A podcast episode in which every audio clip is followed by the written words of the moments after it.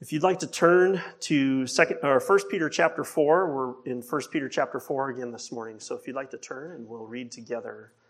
I'm going to start in verse one, even though this morning's passage is seven through eleven. I'm going to start in one and read through till eleven, because really it is all really meant to go together. First Peter chapter four, starting at verse once, verse one. Since therefore Christ suffered in the flesh Arm yourselves with the same way of thinking. For whoever has suffered in the flesh has ceased from sin, so as to live for the rest of time in the flesh, no longer for human passions, but for the will of God.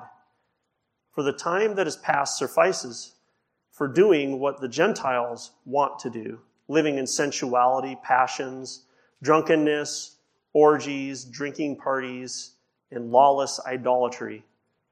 With respect to this, they're surprised when you do not want to join with them in the same flood of debauchery. And they malign you. But they will give account to him who is ready to judge the living and the dead. For this is why the gospel is preached even to those who are dead, that though judged in the flesh the way people are, they might live in the spirit the way God does. The end of all things is at hand. Therefore, be self controlled and sober minded for the sake of your prayers. Above all, keep loving one another earnestly, since love covers a multitude of sins. Show hospitality to one another without grumbling. As each has received a gift, use it to serve one another as good stewards of God's varied grace. Whoever speaks is one who speaks the oracles of God. Whoever serves is one who serves by the strength that God supplies in order that in everything God may be glorified through Jesus Christ. To him belong glory and dominion forever and ever. Amen. So let's pray together and ask God to bless our time. Father, we acknowledge to you again that we are a needy people who are dependent on you. We are weak in our ability to think and reason. We are weak in our ability to be effectual doers and not just hearers only. And we ask, Father, that your word would be preeminent this morning, that we would see and understand what it is that you're communicating, and that by it we would change our thinking and our lives, responding to the implications of what your truth is communicating. And I pray, Lord, that you would be glorified through all of it. And we pray this in Christ's name. Amen. I appreciate Matt's message from last week, as I know that many of you did as well. He did a great job with that passage. And our text this morning is closely related to what he preached on last week. Those passages really go together. Hence the title this week Life in View of the End, Part 2. And it goes together. And we, we separated these out because I'm certain that many of you would not prefer a two hour sermon, though I'm sure Josh could accommodate that. but I think we would all like to hear two separate messages on this passage. So the context of verse, uh, chapter, uh, or verses, excuse me, verses uh, 7 through 11 that we're going through today still falls within the general context of First Peter, and that's dealing with suffering. How do we deal with that? the first half uh, that Matt did last week emphasizes triumph through suffering.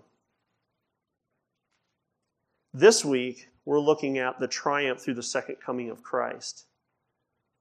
But also notice in verses 1 through 6, it describes what we should not be doing while this week we're looking more at what we should be doing. There's kind of a contrast there. Also, notice verses 1 through 6 describes uh, the, uh, the uh, even in the midst of suffering, that, oh, excuse me, even, even in the midst of our suffering and trials, uh, we're to put off behavior and to put on another behavior. That was the point I was going to make. So, it's, it's rather like taking off a, a stinky, sweaty, dirty, raggedy set of clothes, throwing them aside, and putting on something else that more represents Christ, some uh-huh. kind of glorious garment that represents who we are supposed to be in Christ. We're to put off one behavior, but we're to put on another.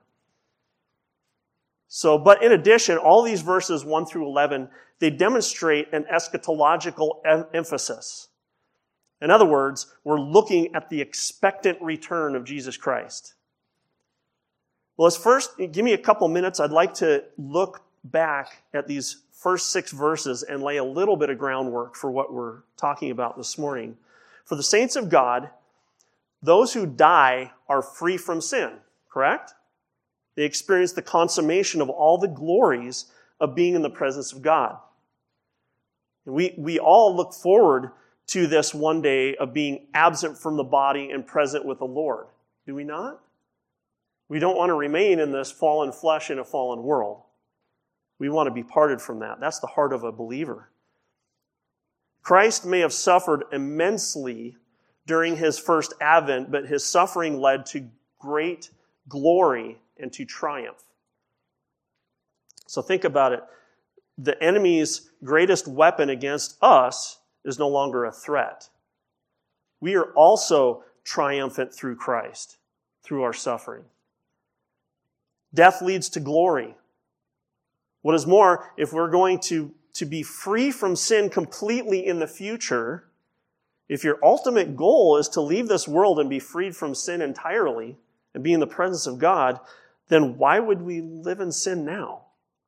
Why would we do that? That doesn't make any sense.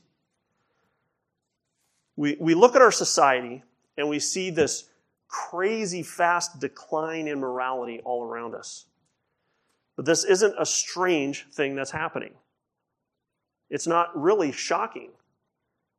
What is strange is that society could possibly manifest any kind of godly moral standard at all. That's really what's strange. The fact that unbelievers can abide by any kind of morals is a gift from the gracious, restraining hand of God. In reality, their souls hate God, and they only love whatever gratifies their own flesh. That's the truth about unsaved humanity. So when God removes the restrictions or the restraints that he puts on humanity and freely gives mankind over to their flesh, the results are catastrophic. They're devastating. It's, it's disastrous for, for humanity. And though many are shocked by current events, this is only mild, guys. It is only the beginnings of what mankind can quickly become. Turn with me for a moment to Romans chapter 1. This isn't our passage, and I understand that, but it gives a good sense of this particular point that I'm making. Turn to Romans chapter 1. We'll start in verse 18. 18 through 20. For the wrath of God is revealed from heaven against all ungodliness and all unrighteousness of men who by their unrighteousness suppress the truth. For though they know about God, what they know about God is plain to them because God has shown it to them. For his invisible attributes, namely his eternal power and divine nature, have been clearly perceived even since the creation of the world in the things that have been made, so that they are without excuse. So, what this is essentially saying is mankind not only refuses to give God the glory that he rightly deserves, but in rebellion, they eagerly pursue everything that is wicked and vile and is ungodly. They do both of these things. So it says that God, in his wrath, gives them over to or gives them up to whatever their flesh craves. He just lets them have it have it and the consequences that go with it. It says three times in Romans chapter 1, verse 24, 26, and 28, which may indicate the severity and the finality of the situation.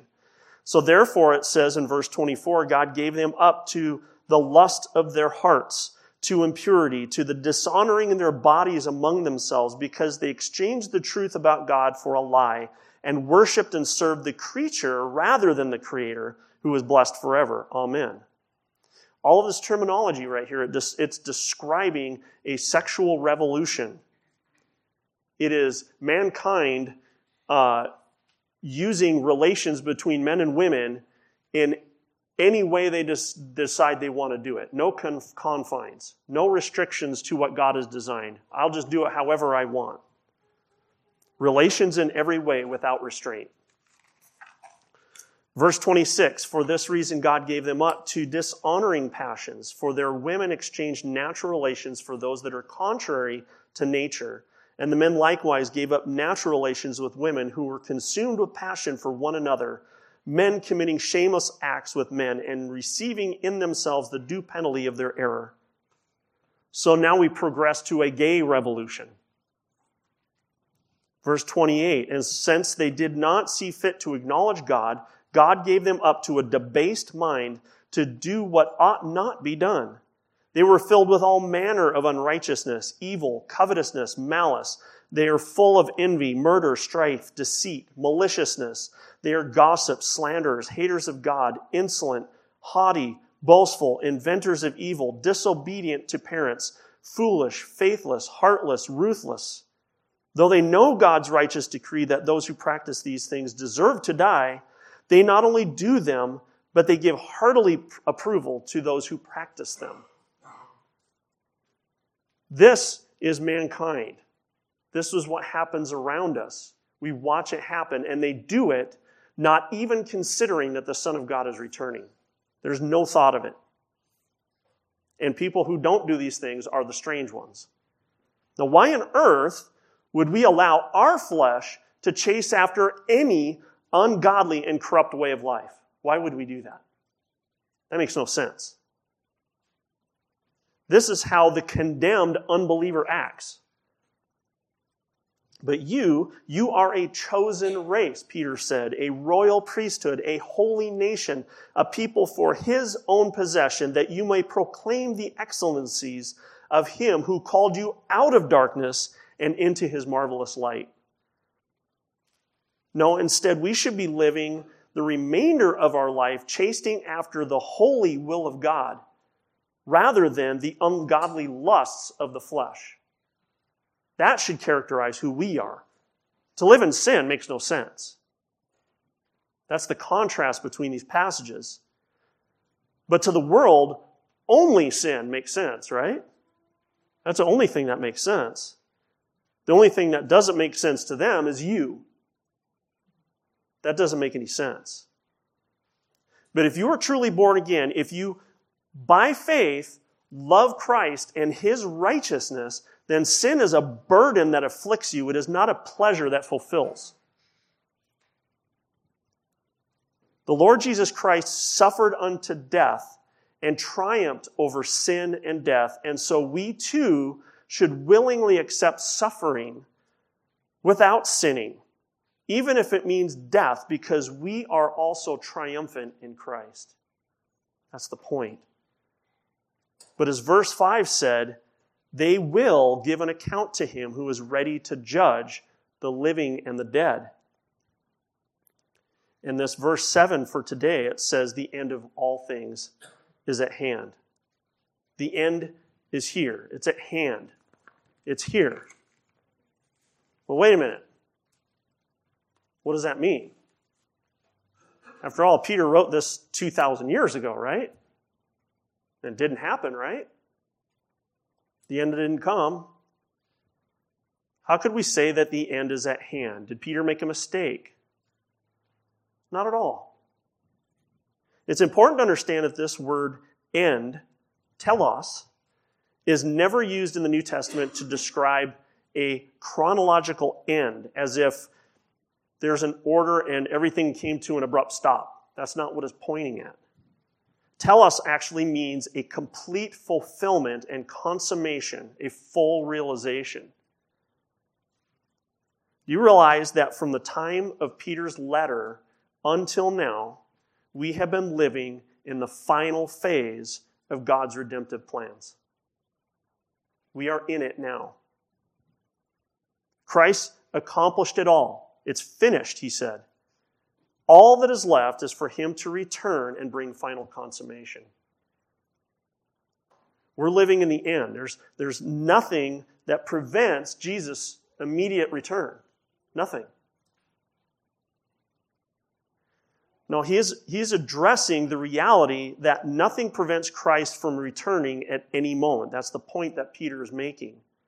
And one of the great things about this passage this morning is that we don't have to interpret a lot of this passage within its historical context and then try to bring it to present day in order to make the point. Everything that is in this passage is practical and applicable now and then.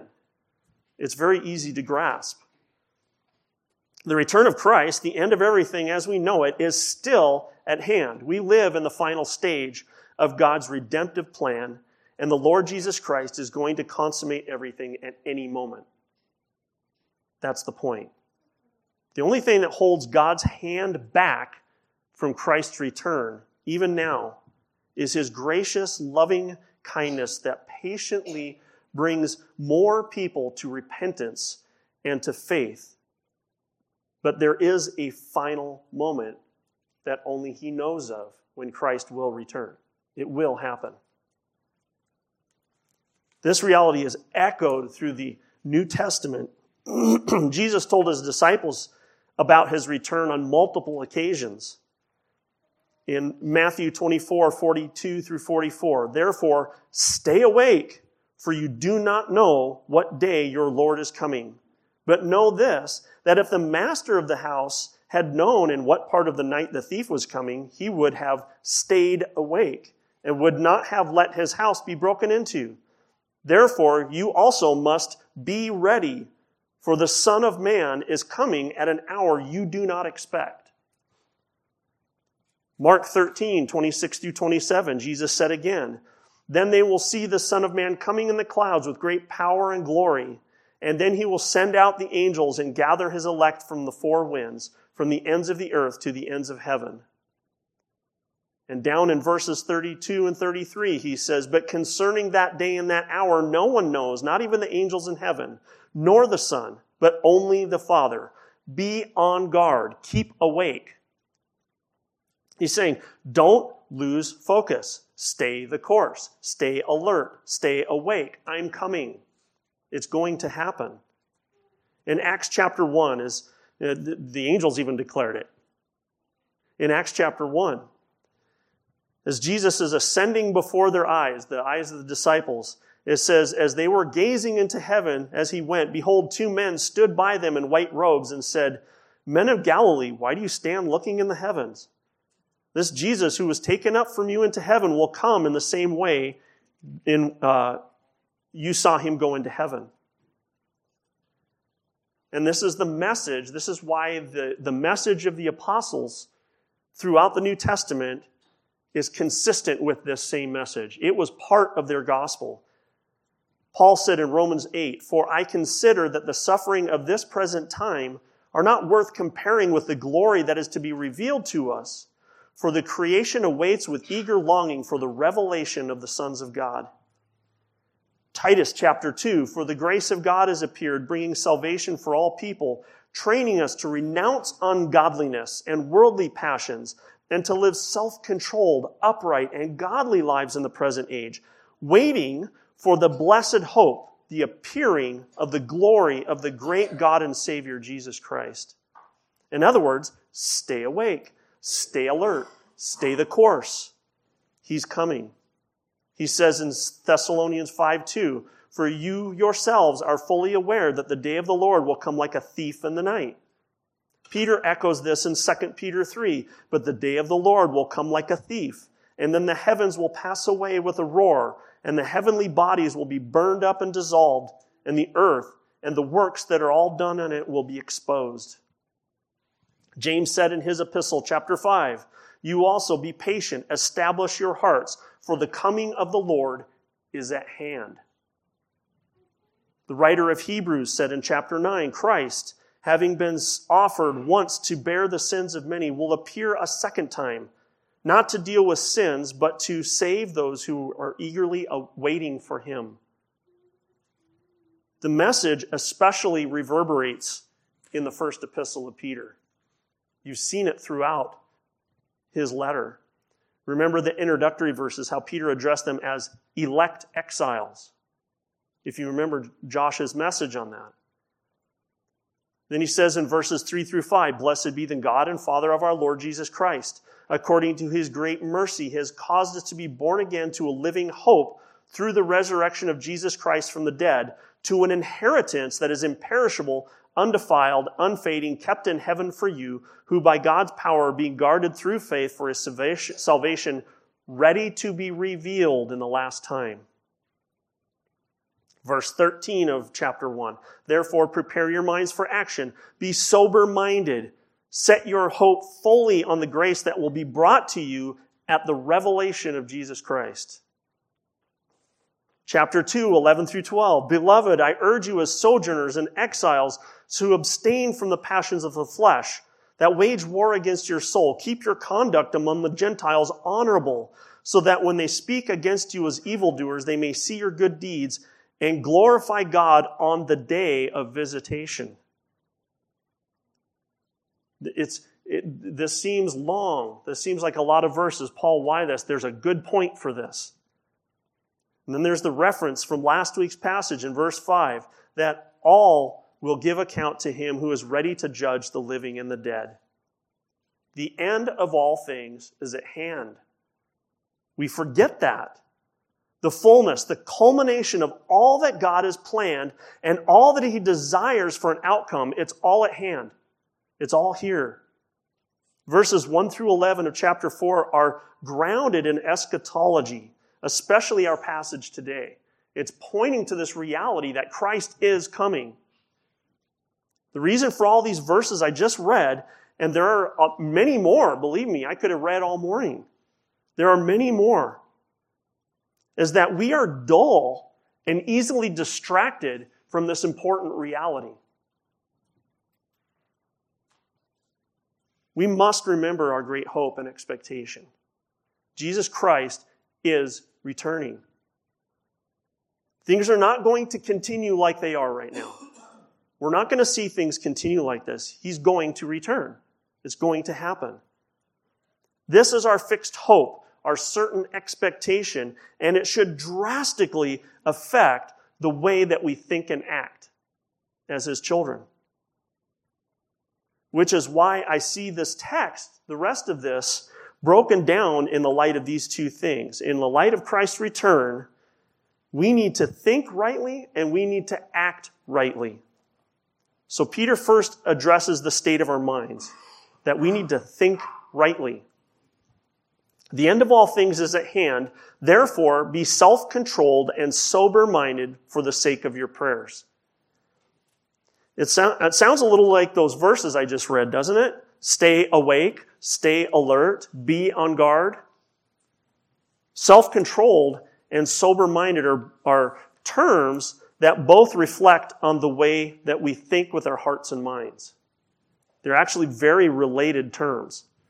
Self controlled comes from a term primarily meaning to have a sound mind.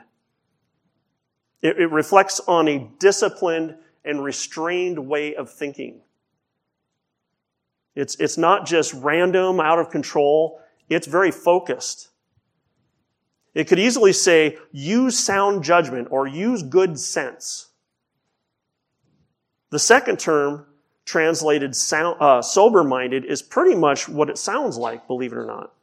It's actually a negative term. And it means to do the opposite of being drunk, is what the word means. But the point is that we're not to have any kind of fuzzy or clouded thinking. We're to think clearly about the times. It gives the idea of someone who is clear headed and ready for obedient service to the God, to, to God at all times. Both of these terms seem to be the antithesis of what we saw the, uh, the unbelievers doing in verse 3 right up above, isn't it? Living in sensuality, passions, drunkenness, orgies, drinking parties, and lawless idolatry. It's really the opposite of those activities. Peter is saying the return of Christ is at hand, so don't act like the unbeliever. Instead, use clear disciplined thinking to guard your or to guide your heart and your actions. Let that reality be the, the thing that drives you. How is it that our hearts and minds could lack such a sober minded spirit? That, it, that we could be so clouded from seeing the coming of the Son of Man that it's at hand. How, how can so many earthly distractions prevent us from maintaining a fixed hope and a fixed priority? And how is it that we could be so desensitized to the reality that there are unbelievers all around us who are facing the brunt of God's wrath? That we, we don't have a concern for that. We're not thinking rightly. In reality, this, this way of living is not any better than the scoffers that Peter describes in the second in his second epistle, chapter three, verse four. This is what this is the way we're behaving when we act like that, when we don't see that as, as a preeminent thing in our mind. Where is the promise of his coming? For ever since the fathers fell asleep, all things continue as they were from the beginning of creation. He's not coming. Everything's just going on. We just go on with our lives and we don't even think about it. But he continues in verse 8 do not overlook this one fact, beloved, that with the Lord one day is as a thousand years, and a thousand years is as one day. The Lord is not slow to fulfill his promise, as some count slowness, but is patient toward you, not wishing that any should perish, but that all should come to, to repentance. But the day of the Lord will come like a thief, and then the heavens will pass away like a roar, and the heavenly bodies will be burned up and dissolved and the earth and the works that are done in it will be exposed. The fact that his coming is certain and at hand should drive us to a self controlled, sober minded thinking. It should bring us to stability and hope as well. Should thrust us into holy living, and it should make us eager evangelists as well. The end of all things is at hand. Therefore, be self controlled and sober minded, he says. Then he says in our passage, for the sake of your prayers. So Peter lacks a little speci- specificity here. Um, it begs the question how does a lack of disciplined, clear thinking affect our prayers? What is his point? But let me quickly address three possible answers. First, it may mean that we don't take prayer seriously. In other words, if we're not thinking clearly, if we lack disciplined, sound judgment in light of Christ's return, then are we even serious about our prayer life? Does it even matter? Second possible way of looking at it is a lack of clear thinking in light of Christ's return leads to weak or even wrong prayers. If we're not thinking our Messiah's return, or taking our, our Messiah's return seriously, maybe our prayer life is completely self focused in nature. A third possible explanation is that a lack of self control and sober minded thinking lead back to the sinful life listed back in verse 3 again. In this sense, it may reflect the same meaning as the previous chapter where husbands are warned that their harsh treatment of their wives can hinder their prayers. It's, uh, Josh said it's, it's sort of like God just slapping their prayers back down to earth. I have no interest in hearing it. So maybe an unrepentant, rebellious lifestyle lived by a believer God's not favorable to those requests. These last two interpretations bring to mind James' words in James chapter 4, where he says, You do not have because you do not ask. You ask and don't receive because you ask with wrong motives, that you may spend it on your pleasures. You adulteresses, do you not know that friendship with the world is hostility toward God? Therefore, whoever wishes to be a friend of the world makes him an enemy of God. So, whether Peter's intention was one of these reasons or all three of these reasons, the point is, is that our clouded and unfocused thinking causes detriment to our prayer life. And these are actually imperatives, these two phrases, um, to be sober minded. We're, we're to think rightly. These are commands. He's telling us, do this in light of Christ's return. But thinking rightly should also lead to what? Right acting, right? If we're thinking rightly, we're going to act rightly. So, what should our right activity look like if we're thinking rightly? Above all, keep loving one another earnestly, since love covers a multitude of sins. Above all, you could say, of greater importance, more important than everything else. Love one another earnestly. In view of the return of Christ, agape each other in a resolute, concentrated, humble, self sacrificing way. And keep doing it. And we don't trip and fall into an opportunity to love, do we? We, we are supposed to be looking for the opportunity to love one another. It's focused. It's deliberate. It's stretching. That's what this word earnest actually means. Its base meaning is to stretch. We, we, we keep doing it no matter how hard it might be for us to do it. We keep loving each other. The word translated earnest gives this picture of an athlete who's running in a race and using all his strength and stretching and straining every muscle in order to reach his goal. That's how we're supposed to love each other. This is how we're to love. And Peter offers a reason. He says, because it covers a multitude of sins. What does that mean? Well, first, let me tell you what it definitely doesn't mean. It doesn't mean that we totally ignore bad patterns of sin and bad behavior in each other's lives. That's what it doesn't mean. That wouldn't be a loving thing towards God. It wouldn't be a loving thing towards the church, and it wouldn't be a loving thing towards the individual who's living in sin. It definitely doesn't mean that. But even if that situation occurred, the reason you see steps like you see in Matthew 18 is the focus is the concern for the other individual. It's, it's a desire to see that person restored, to see them blessed by God and parted from their sin. It's not because of personal offense at who they are. We can't twist that. But let me read from Proverbs 10:12, which is where Peter is quoting here. And it says, "Hatred stirs up strife, but love covers all transgressions.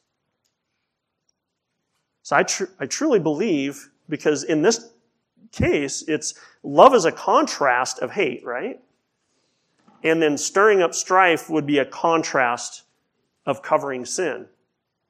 So I truly believe Peter's point here is that we are to love in a way that is quick to forgive and slow to take offense.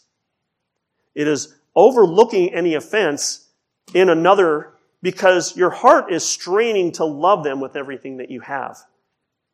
You patiently bear with one another, leaving room for change and growth. And, and when they sin and they repent, you're quick to forgive them. Kind of rings with our song there. It said, preferring one another and forgiving as he forgives.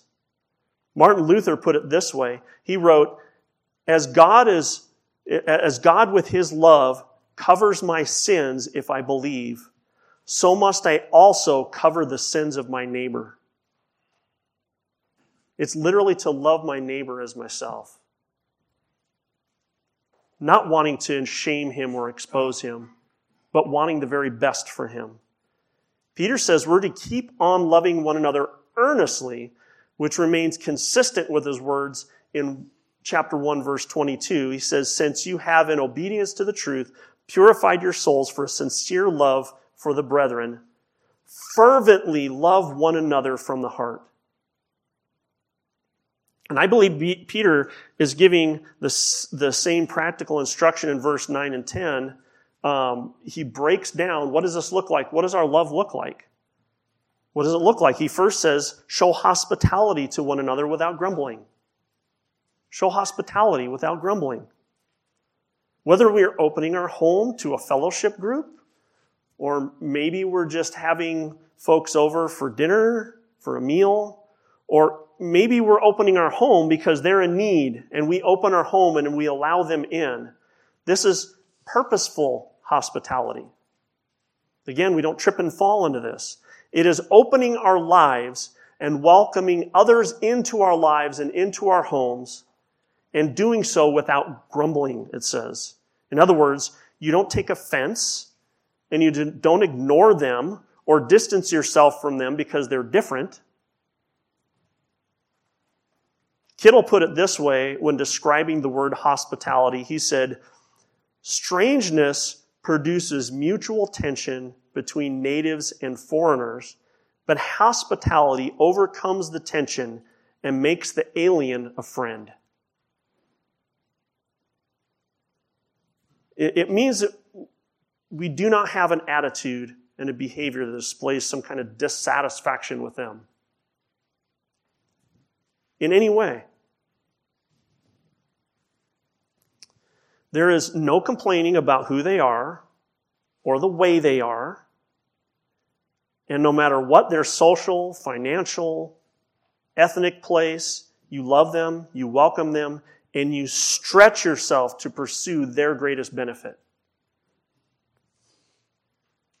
If they are immature, you patiently love them without taking offense. If they're different from you in any way, it doesn't matter. You love them and you open your home and your life and you take them in.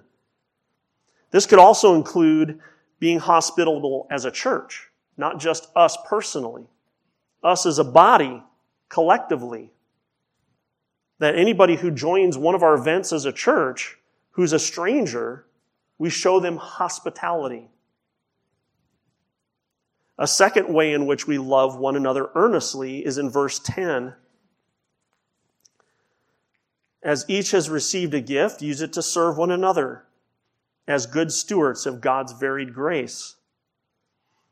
I don't believe Peter's intention here is just to limit this purely to spiritual gifts. As though, uh, even though they're included here, but I don't believe he's restricting it just to that. That's his main point. The gifts here are varied, it says. They are various provisions of God's grace to each of us. The gifts here, um, this would appear to include all spiritual strengths, all talents, all of our abilities, our resources, all the graces that God has lavished on us individually. We're to use them God has not given you all the gifts and talents and all the resources and abilities that you have so that you could be content and happy and focus it all on yourself. That's not God's intent. Even the blessing, guys, just adding this, even the blessing of being here every week and having Josh teach and instruct, it's not for you to just continue to build up your knowledge. It's to use that knowledge, whether to evangelize or to bless and edify and encourage your brother. So God hasn't given us our gifts just for ourselves. He's blessed us with all of this in order that you might serve Him and His church. There's a greater purpose than just you. What is more, boasting or using any of this for personal position or looking for some kind of recognition for all that you are and do is foolish since we are mere stewards, it says, of what God has given us. It says we're stewards. The steward had no personal significance or authority. People didn't say, oh, wow, look, a steward. Okay? He is simply given charge over resources by somebody who did have significance and authority and resources. So a steward was expected to use what was given to him in order to accomplish exactly what he was told to do with it. That's the job of a steward. God's intention is that we would use all that he has given us for the benefit of each other, for his glory. That's God's intention.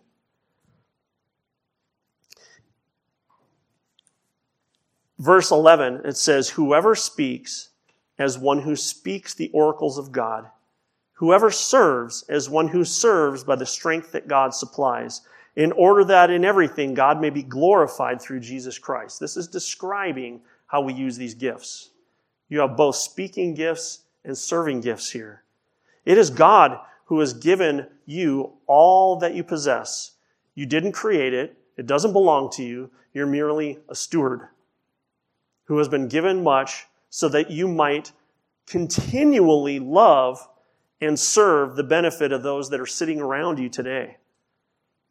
This is what God wants you to do and what you have been entrusted with so that He is glorified through Christ. When we love each other, it says.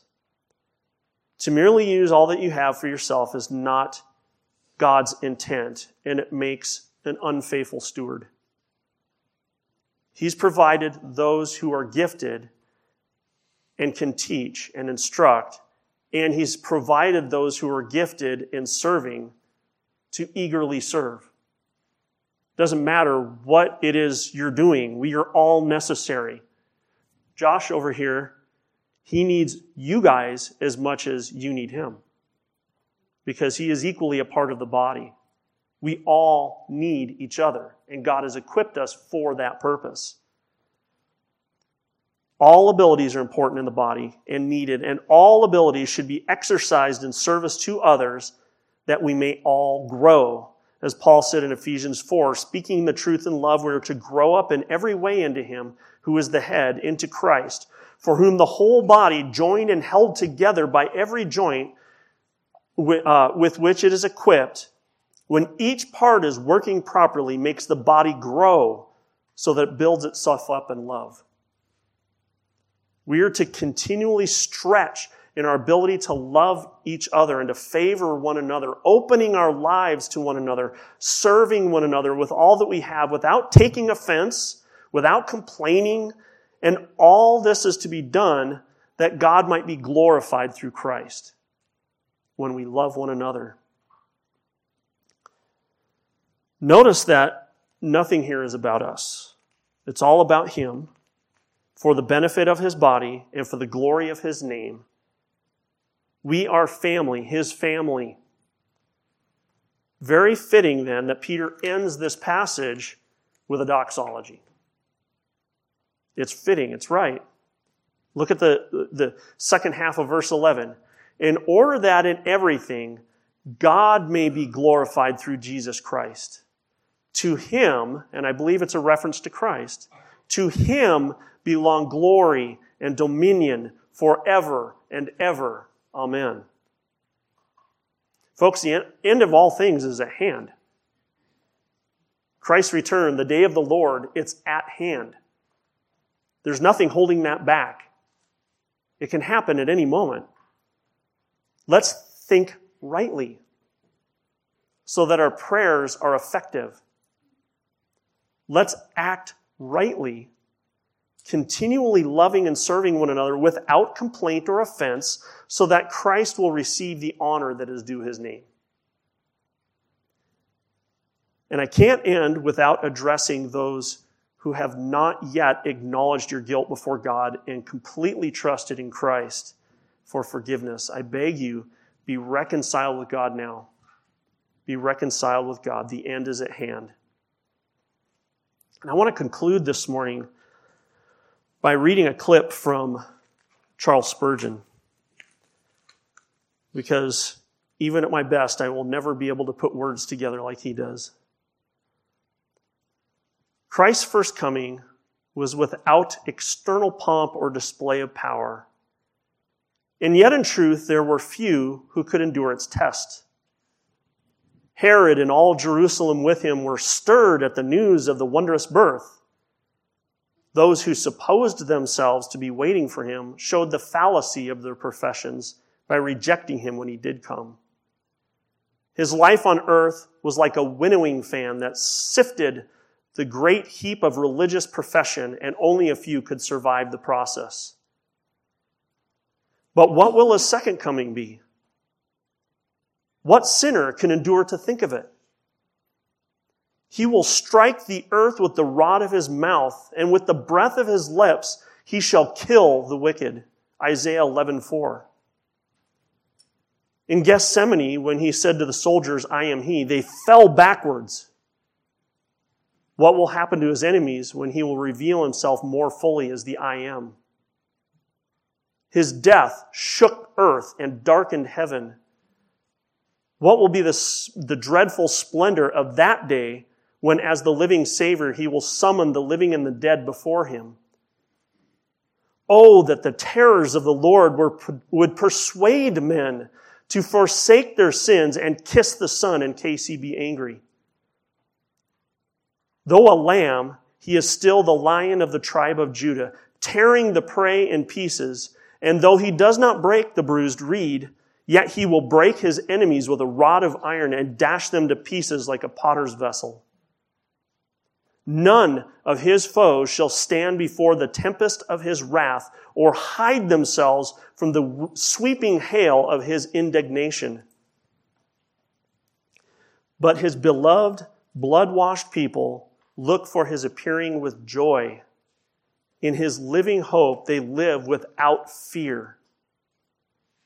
To them, he sits as a refiner even now. And when he has tested them, they shall come forth as gold.